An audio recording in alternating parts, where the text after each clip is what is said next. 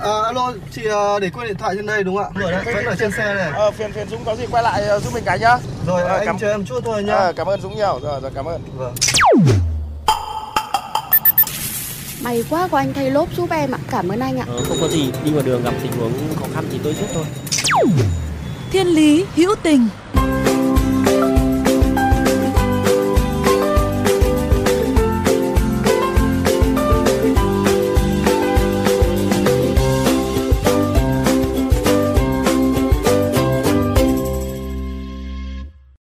Xin được gửi lời chào đến quý vị thính giả của kênh VOV Giao thông. Hồng Nhung rất vui và hạnh phúc khi được đồng hành cùng với các bạn trên chặng hành trình của Thiên Lý Hữu Tình. Hôm nay, Hồng Nhung sẽ kể cùng quý vị câu chuyện của thầy giáo Nguyễn Trần Vĩ, Phó Hiệu trưởng Trường Phổ thông Dân tộc Bán trú Tiểu học Phù A Dính, xã Trà Đon, huyện Nam Trà My, tỉnh Quảng Nam.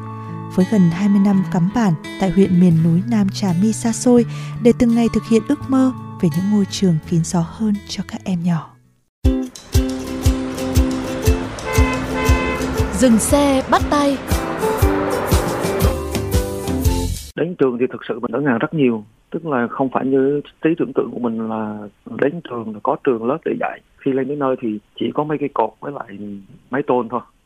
Còn gần như là xung quanh là không có gì cả. Và bàn thì có cái bàn gỗ, có cái bàn bằng tre, rồi có bảng bằng gỗ luôn, màu nhỏ nhỏ. Thì mình nghĩ không hiểu là cái này là cái trường hay cái gì. Nhưng mà lúc đó thì mấy thầy đi trước thì đó là cái chỗ này là đã là thuận lợi rồi. Tức là lúc đó mình khái niệm là tức là có học trò, có thầy đứng ở đâu đó thì gọi đó là cái trường. Cho nên là thật là lúc đó là rất là gục ngã. Đó là khi mà thầy Vĩ nhớ lại và kể về hành trình nhân duyên của mình. Là một người con sinh ra và lớn lên ở Bắc Trà My. Lúc đó vừa tốt nghiệp sư phạm, thầy đăng ký về huyện miền núi Nam Trà My theo chương trình tuyển giáo viên tình nguyện đến nay đã được hơn 20 năm rồi. Lúc đó vẫn còn là một chàng sinh viên mới ra trường. Với sức trẻ, thầy đã không ngần ngại đăng ký. Nhưng quý vị thấy đấy ạ, đứng trước khó khăn thì ai cũng vậy thôi. Thầy giáo trẻ cũng đã từng có những khoảnh khắc gục ngã như vậy. Thầy Vĩ kể, những ngày đầu khi mới nhận công tác tại đây, mọi thứ dường như khác xa so với tưởng tượng của mình. Như lớp học tạm bợ lợp bằng tranh, ngày mưa nước rột xuống, ngày lạnh phải nhóm lửa giữa lớp để sưởi ấm. Trang thiết bị đồ dùng lại vô cùng thiếu thốn. Cuộc sống thì cơm không đủ ăn, áo không đủ mặc. Nhắc đến những khó khăn ấy thì ít ai biết được rằng thầy Vĩ có hoàn cảnh gia đình như thế nào. Sinh ra trong một gia đình có 6 người em, lại cũng chẳng khá giả. Thầy phải đi làm để kiếm tiền nuôi các em ăn học. Có lẽ vì thế khi nhìn thấy những học trò nhỏ ở huyện miền núi xa xôi cũng phải kiên cường vượt qua khó khăn, thiếu thốn cái ăn cái mặc. Có em thì ngày vượt 6 tiếng đi bộ để đến trường học lấy cái chữ. Chính bởi tự mình chứng kiến những khó khăn mà người dân nơi đây gánh chịu mà thầy giáo trẻ năm đó đã hạ quyết tâm sẽ ở lại nơi này, chính nơi đây để xây dựng những yêu thương cùng các học trò nhỏ của mình.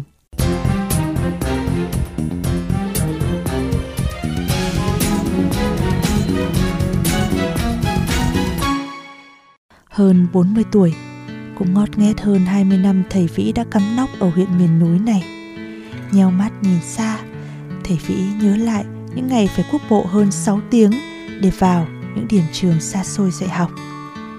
Thầy Vĩ nhớ lại, bởi các điểm trường tạm bợ, trời nắng thấy mặt trời mưa thì ướt cả phòng, trời lạnh thì gió lùa vào đến từng em một. Lúc này tôi nghĩ mình cần phải làm điều gì đó để giúp thầy cô cũng như những em học sinh ở điểm trường này. Nghĩ là làm. Ngay lúc đó, người thầy của bản làng thành lập câu lạc bộ kết nối yêu thương với 23 thành viên là giáo viên, cán bộ trong huyện. Mục đích khi mới khai sinh của câu lạc bộ là kêu gọi xây dựng, sửa chữa các điểm trường, những trường học lụp xụp. Thời gian đầu chưa kêu gọi được kinh phí nên các thành viên trong câu lạc bộ tự đóng góp. Đến cuối năm 2014, điểm trường Mang Lưng, xã Trà Cang đã được láng nền xi măng phòng học. Thầy Vĩ bồi hồi. Đó là công trình đầu tiên của cả nhóm. Lúc đấy rất vui, khí thế trào dâng để chuẩn bị cho những dự án tiếp theo. Những thành quả nhỏ nhoi ban đầu được thầy Vĩ gửi đến các nhà hảo tâm để xin kinh phí với dự định lớn hơn. Bước đầu đi xin kinh phí rất khó vì người ta không tin tưởng mình. Nhưng sau đó vì kết quả ngoài mong đợi, mình kê khai chi thu rõ ràng nên các nhà hảo tâm cũng gửi về nhiều hơn. Tôi cũng mừng vì góp phần rất nhỏ vào công cuộc xây dựng này. Nói đến đây, thầy Vĩ cũng không quên nhắc đến những con đường mà bản thân từng phải di chuyển hơn 5 tiếng đồng hồ với những con sốc thẳng đứng. Người đi một mình đã khó, đằng này phải gùi trên vai vài chục kg vật liệu xây dựng. Để làm được điều đó, thầy và các thành viên của câu lạc bộ phải đến từng bản làng trình bày để nhờ vả bà con giúp mình vận chuyển vật liệu. 8 năm là người vác tù và hàng tổng. Thành quả của thầy Vĩ và những người bạn là hơn 40 điểm trường được xây mới, 30 điểm trường được sửa chữa và hỗ trợ trang thiết bị phòng học như điện năng lượng mặt trời, bàn ghế, bảng, sách bút cho các em.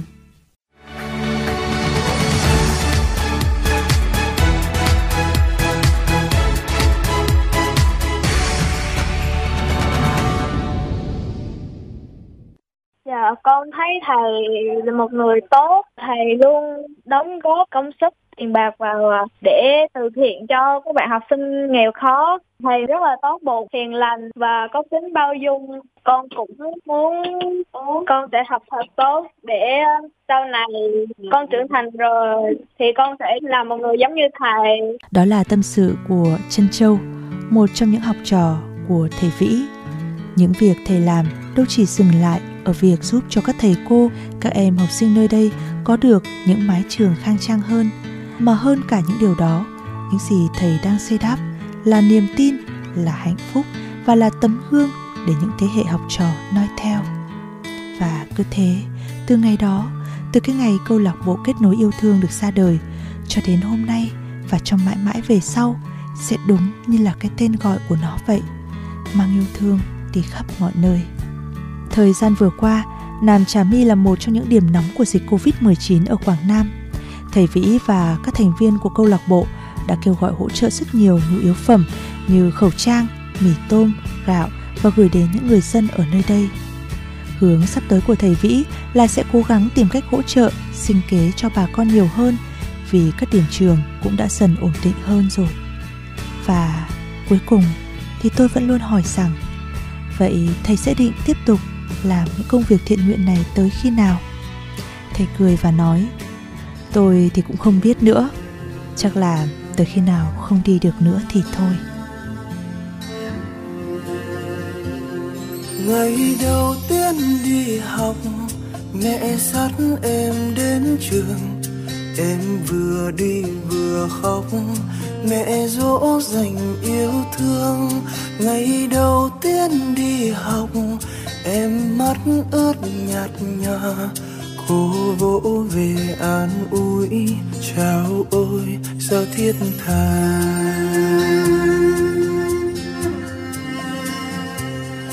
Ngày đầu như thế đó, cô giáo như mẹ hiền, em bây giờ cứ ngỡ cô giáo là cô tiên. Em bây giờ khôn lớn, vẫn nhớ về ngày xưa, ngày đầu tiên đi học, mẹ cô cũng vỗ về.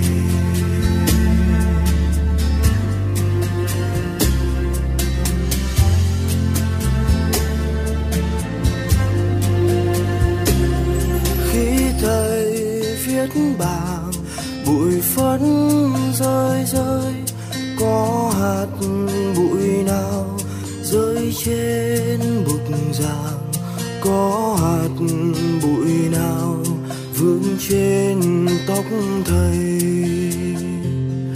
Em yêu phút giây này, thầy em tóc như bạc thêm vì bụi phấn cho em bài học hay. Mai sau lớn lên người, làm sao có thể nào quên ngày xưa thầy dạy dỗ khi em tuổi còn thơ. Ngày đầu như thế đó, cô giáo như mẹ hiền, em bây giờ cứ ngỡ cô giáo là cô tiên. Em bây ngày xưa, ngày đầu tiên đi học mẹ cô cùng vỗ về.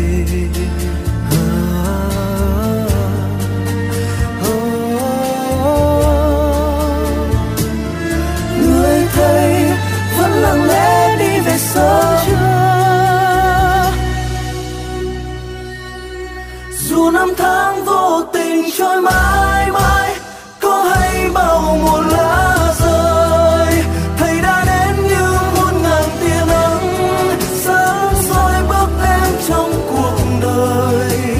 Vẫn nhớ những khi trời mưa rơi, vẫn chiếc áo xưa sờn đôi vai, thầy vẫn đi buồn vui lặng lẽ.